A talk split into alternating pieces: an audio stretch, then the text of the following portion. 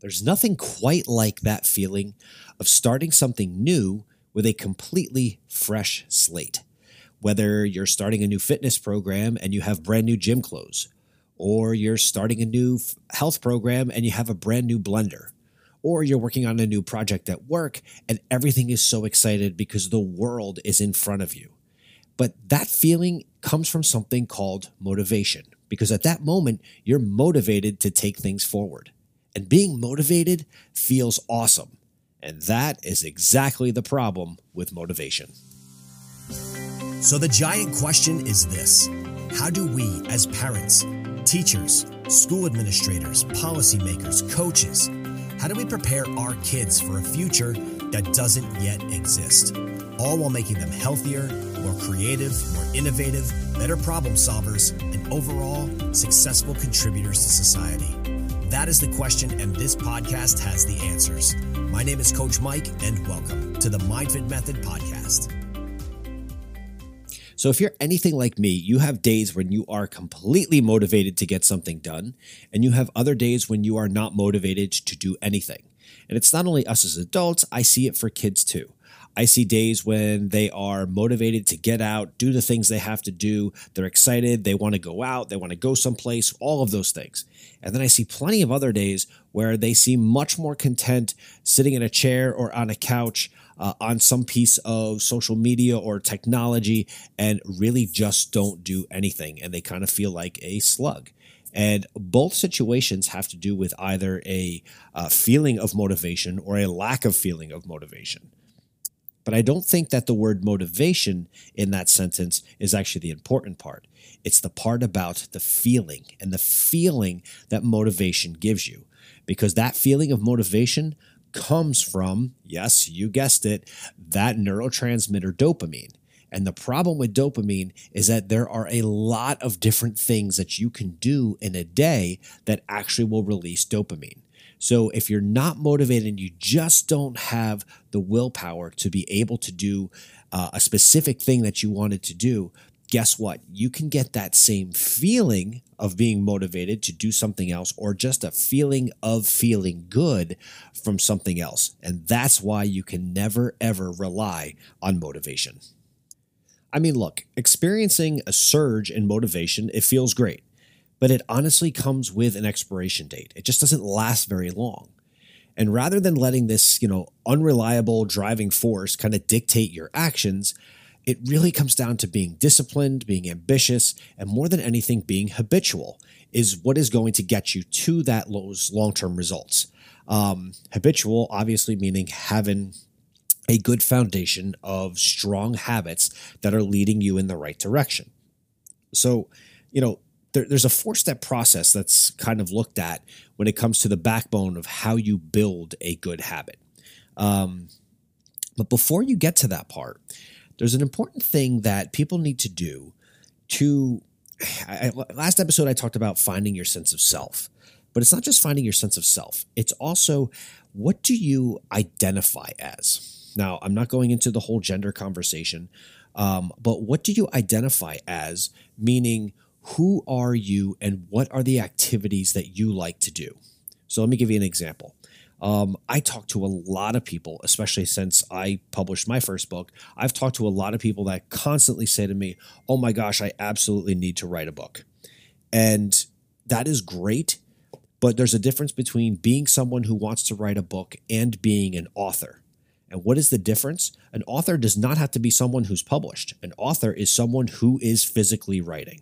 So you have a person who wants to write a book, or you have an author. The person that is the author who has already taken action um, and began that process is going to get further than the person who one day wants all the stars to align so they can sit down and write their first book um, you have to identify with what that is. If you identify as someone who makes healthy choices, or if you identify as someone who um, is a gym person and a fitness nut and loves the you know fitness and loves working out, you are going to make decisions and base your habits based upon who you identify yourself as. But if you have decided, you know, made that decision for who you are, there is that four step process to kind of building a good habit. And it goes like this the first is cue, The second is craving. The third is your response to the craving. And the fourth is a, a reward. So there's your four steps. The cue is essentially related to like the initial um, stimulatory sensation that initiates a habit. So let's use uh, what our normal sensations are. So smelling, hearing, tasting, feeling, or reading, right? And seeing.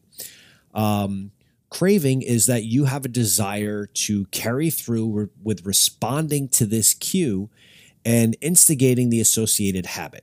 Uh, and as you as you crave the end result, it will deliver. If you crave whatever it is that's in front of you, it will not deliver the same way as craving what you are looking for it to be, looking for that that end result is going to be. Um, the response to your craving is the actual act of performing that habit itself. Um, and you know, after the fact that you've you've decided that the effort required to fulfill that habit is worthwhile to achieve the end result.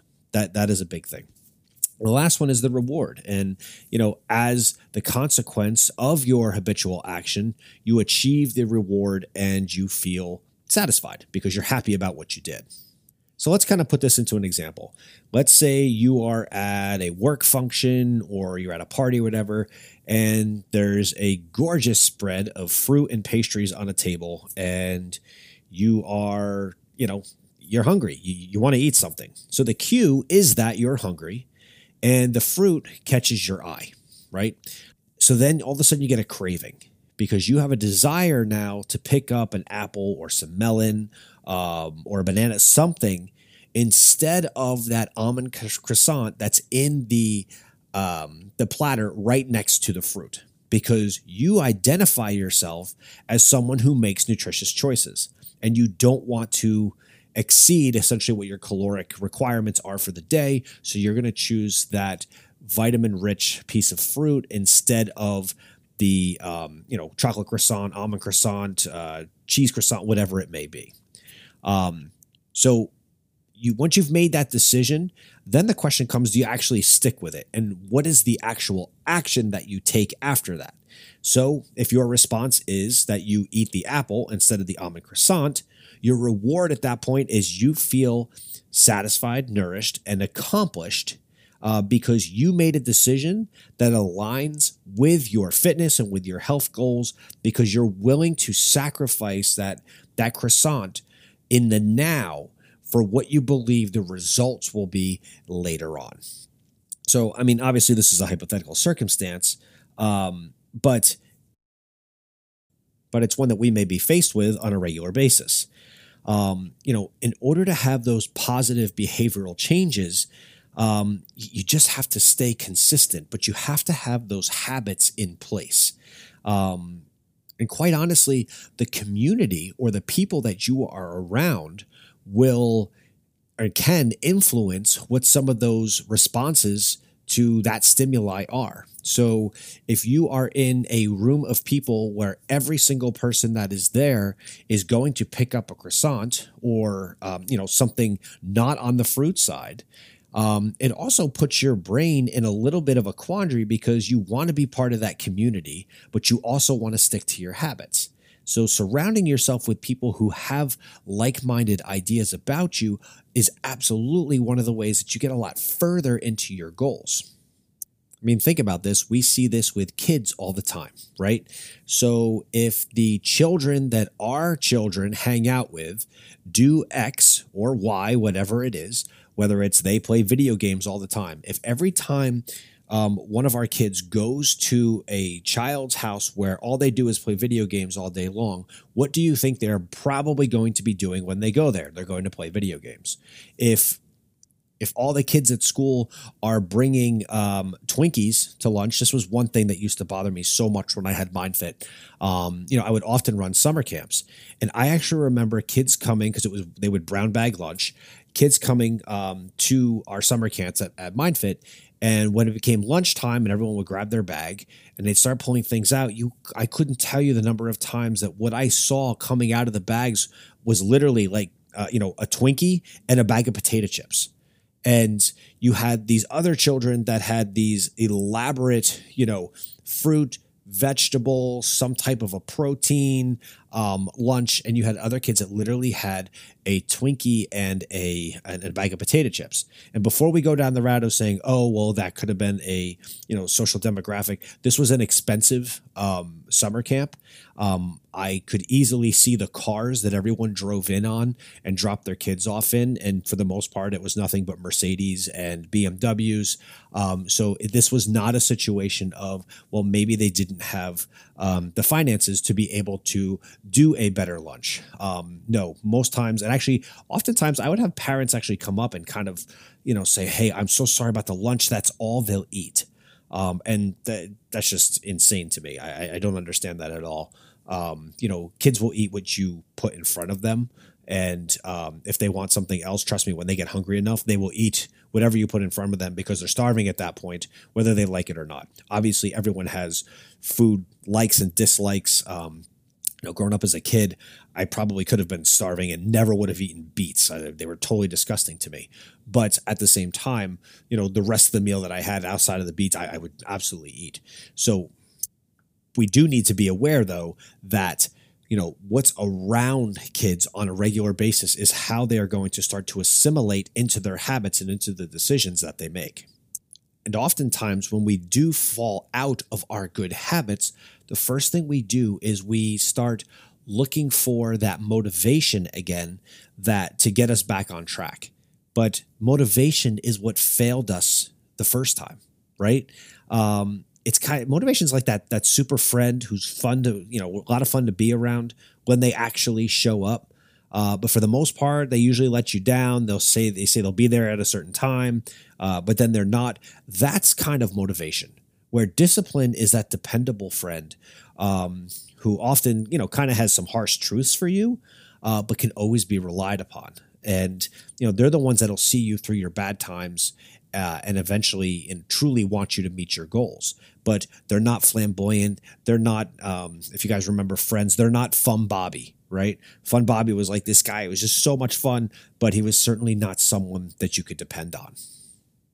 So essentially, if I'm telling you you cannot focus on motivation or you cannot rely on motivation because it is going to let you down, what then can you do? What are the things that you should focus on instead? Um, and not worried about being motivated. And the first one is honestly, um, don't expect to be motivated. A big mistake that we make when we set our goals is we get caught up in the fantasy of kind of like achieving the goal and we don't think about the effort that's going to be necessary to achieve it. So just expect that it is going to be a lot of effort that goes into it, expecting ahead of time that we sometimes won't be motivated uh, kind of helps us prepare. Like we're not relying on that sugar high to get us moving. We're just relying on activity, action, and taking steps forward instead of what's going to get us to do that. The other one, as I said before, you got to focus on building habits. Habits, um, the cool thing about habits is they actually remove your need to make decisions, right? Because if it's truly a habit, um, they literally take the decision making process, the decision making out of the process. Um, once it's a habit, there's no need for motivation. It's just something you do every day. Brushing your teeth is a habit. You do it every day. There's not really any wonderful thing about brushing your teeth except that your breath doesn't feel bad at uh, smell anymore. But um, you know, habits make actions persistent. Even if the habit is small, it adds up. It compounds. It's like compounding interest in a, in a savings account. It compounds. And with habits, you're not waiting to be motivated. You're just doing it because it's what you need to do. Another thing that you need to look at is you, you kind of got to, you have to shoot for clarity because sometimes what looks like a lack of motivation is sometimes actually confusion because you just don't know what to do, where to start. Um, make sure that your tasks and your goals are very specific and actionable. Um, I've talked about triple habit stacking before, before, and you know it's the reason I like it is because I do know that life gets in the way. And when life gets in the way, if you have one thing that you know you want to do every day, right? And let's say you are motivated to do it and it is a habit, right? Then you have a, a, a, great situation. But for some life gets in the way, something happens and you can't achieve that one thing. Now you feel like you not only didn't take a step forward, but that you took a step backwards.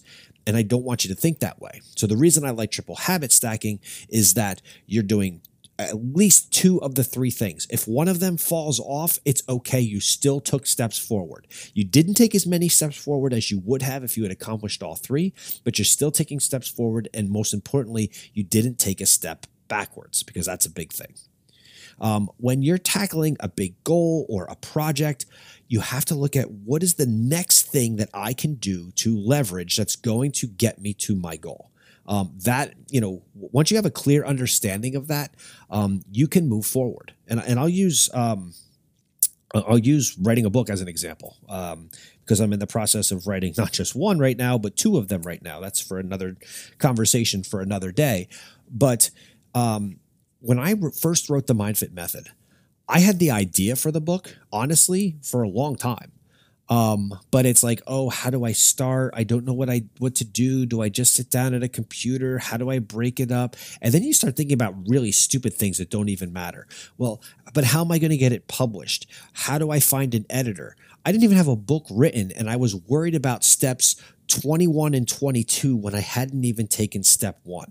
The thing is that worry about step 21 and 22 when you're on step 20, and then you have to figure out how to cross over that barrier. We get so, and again, this goes back to everything being perfect, right? We want to sit down. I wanted to sit down when I wrote the first book and write the book in 90 minutes and then boom turn on the computer and an editor was already um, you know tracking me down so i didn't have to find one. And then boom a publisher was like oh my gosh can i please bubble like you wanted all these things but i hadn't even taken step one. Make sure you're ready for the step that you actually have to take. And sometimes we start focusing on a step that's six or seven uh, processes down the road we're not focusing on number one um, and I'll, I'll use a different example let's say you want to start working out in the morning but you can't work out in the morning because your boss expects you to be to work by 7 a.m. So to for and you know you're not going to get up at 3 a.m. to work out. Plus, you feel like you would lose sleep and it would actually affect you in a negative way, not in the positive way, like you want to work out to be able to affect you. So when you have a situation like that, you have to change something. And maybe that conversation is you're going to go talk to your boss and say, "Look, boss, I will be much more productive during the day if I actually can come in an hour later and here's why. And if you'd like, we can even track my productivity so that I can show you it's a reality and I actually am more productive. Um, if you've ever read Tim Ferriss's book, The Four Hour Work Week, he actually talks about that um, and having those conversations and doing that. It's a great thing to do. But make sure you take step one. If step one is you want to start working out, but you can't do it because you have to be in uh, by 7 a.m. or by 6 a.m. to work, then actually starting to work out is not step one right? You have to understand what step one is. Um, and I talked just a little bit ago about you know your ide- identity. Um, when you think of yourself as a certain type of person, you will act that way. Um, that way, you don't have to worry about motivation. If you're the type of person that takes action, you will take action. If you're the type of person who gets things done, you will get things done. Your, co- your, your brain doesn't really like what's called cognitive dissonance, which can kind of be created by a gap between your beliefs and your actions. So you may believe X, but then you don't actually act upon those things. Start being the person that you want to become. Even if you're not there yet, show up as them now. That's really important um, simplify. Okay, this is a big one. So let's say you want to start eating healthy, right? You've been talking about this for a long time, and you're going to start this diet, you're going to start that diet. You're thinking about getting this food prep service, like a you know Eat Clean Bro or Simple Meals Mate, whatever they are, something like that delivered. And you think about all these things that you're going to do, and yet you never take action on any of them because they all require their own individual steps. Break it down to again, what is step one? Because if you can get through step one, then you can figure out step two. You're not going to figure out step one through a hundred in, in, in one, you know, over one cup of coffee. It's just not going to happen. Um, because you have to focus on getting started. If you don't start, do that, that's fine. But once you get started, you also, you know, it's like starting a bike when you're going uphill right? Um, you put it all the way down in first gear so that it's the easiest way to pedal, but you still have to stand up on that bike, uh, stand up on those pedals, and start pedaling. Once you get that pedal moving a little bit, once those wheels start turning, it gets a little bit easier to then be able to go forward and get the rest of the way up the hill because the bike starts becoming into motion. it gets into motion. That is really uh, important. And kind of, you know, this is this is important too, but a a thing that is in motion stays in motion, right? Until there is another force that causes that motion to stop. And when that happens, rely back on your habits. Don't rely on motivation to get you unstuck. And probably one of the most uh, important things is you have to do it even when you don't feel like it. Okay. Again, don't rely so much on our feelings. Our again, feeling and motivation. You feel good, you, you're motivated, right? But if we're, I already said, don't rely on motivation, which also means don't rely on your feelings. Rely on consistency. And I watch this with my boys right now. It is amazing to me. Um, you know, they've gotten to a point where they're starting to take pictures of their physical growth um, since they're you know they're lifting very consistently and um, while at times I think they get a little obsessed with it, it is amazing to see the difference because, again, when you're around yourself all the time, you don't necessarily see the differences that you made. But when I see my 14 year old um, when I see a picture of him six months ago versus today, it's unbelievable how much progress and how much growth and honestly how much muscle he's put on. Not because he necessarily loves it, not because he necessarily you know wants to be uh, absolutely working out every day, although he kind of does, but he's so consistent with it. Every day he's down there, he's doing his abs, he's doing his, and he's making huge progress. Uh, you've got to be able to do it when you don't feel like it. And you kind of have to remind yourself that you don't have to feel like doing something in order to do it. Right? Uh, you, you just don't. Uh, don't let your feelings dictate your actions. Let your actions dictate um, your progress. And be patient, right? This is a big one. We have to be patient in what we, we want. It's very easy to fall into the trap that when we don't see results right away, we get discouraged, which what does that do? It lowers our motivation. But we already know we're not going to rely on motivation. So, but impatience can be a, a, common problem, especially among procrastinators, right? They put off taking action, but then you then expect immediate results. Um, expect the progress to be gradual and slow, and you have to enjoy the process. I know it's the most cliche thing out there. It's not the destination, it's the journey. But guys, that is the truth, right? Our destination is the same for every single person listening to this, for every single person in the world. Our destination is a grave right? It's kind of harsh to say, but that is the truth. So instead of worrying about where we're going to be six months from now, worry about what are we doing today to get us to where we want to be. That is uh, so I, I can't stress it enough. What are we doing today? What can you get done today in regards to taking action, not thinking it through, taking action? Do not become an overthinker. Become a person that takes so much action that you can't take any more action in the day. Because even if you're taking incorrect or imperfect action, it's still going to take you further and get you to where you need to get in order to hit your goals. And now you're probably wondering, okay, so where does this tie into the MindFit method and where does it tie into my kids? And although I talked about the kids a couple times today, where it ties in is set the precedence when your kids see you doing these things, when they see you not relying on motivation, when they see you being consistent and persistent, that is going to rub off on them, whether they like it or not. You may have to put parameters in place so that they can't sit on uh, devices all day long or things like that. But the question is if you're not going to have them be on technology all day long, then what are you going to replace that time with? Because otherwise, they're just sitting there and then they come out with the uh, horrible, there's nothing to do, I'm bored. Um, it's just, which doesn't make any sense. There's so many things to be able to do today. Uh, kids should not be bored, but you, you set that precedence for them. Let them see you not only being consistent, causing the habits. And at first, they may be like, okay, whatever, mom, dad, whoever it is, uh, they're just on one of their kicks. When they see you stay consistent and month after month goes by and you're making the changes that you want to make in yourself, they then realize that they can make those changes too. Hey everyone, I hope you guys like this episode. If you have not gotten your free copy of the book, The MindFit Method, go to themindfitmethod.com. Uh, I have already purchased a copy for you. The book is there. All you have to do is cover the cost of the shipping and handling, and I will send the book right out to you. You'll even have an opportunity to get the audiobook for a small fee, which is really cool as well. And stay tuned because there are two new books coming out for me in 2023. Hope you guys are ready. Until next time.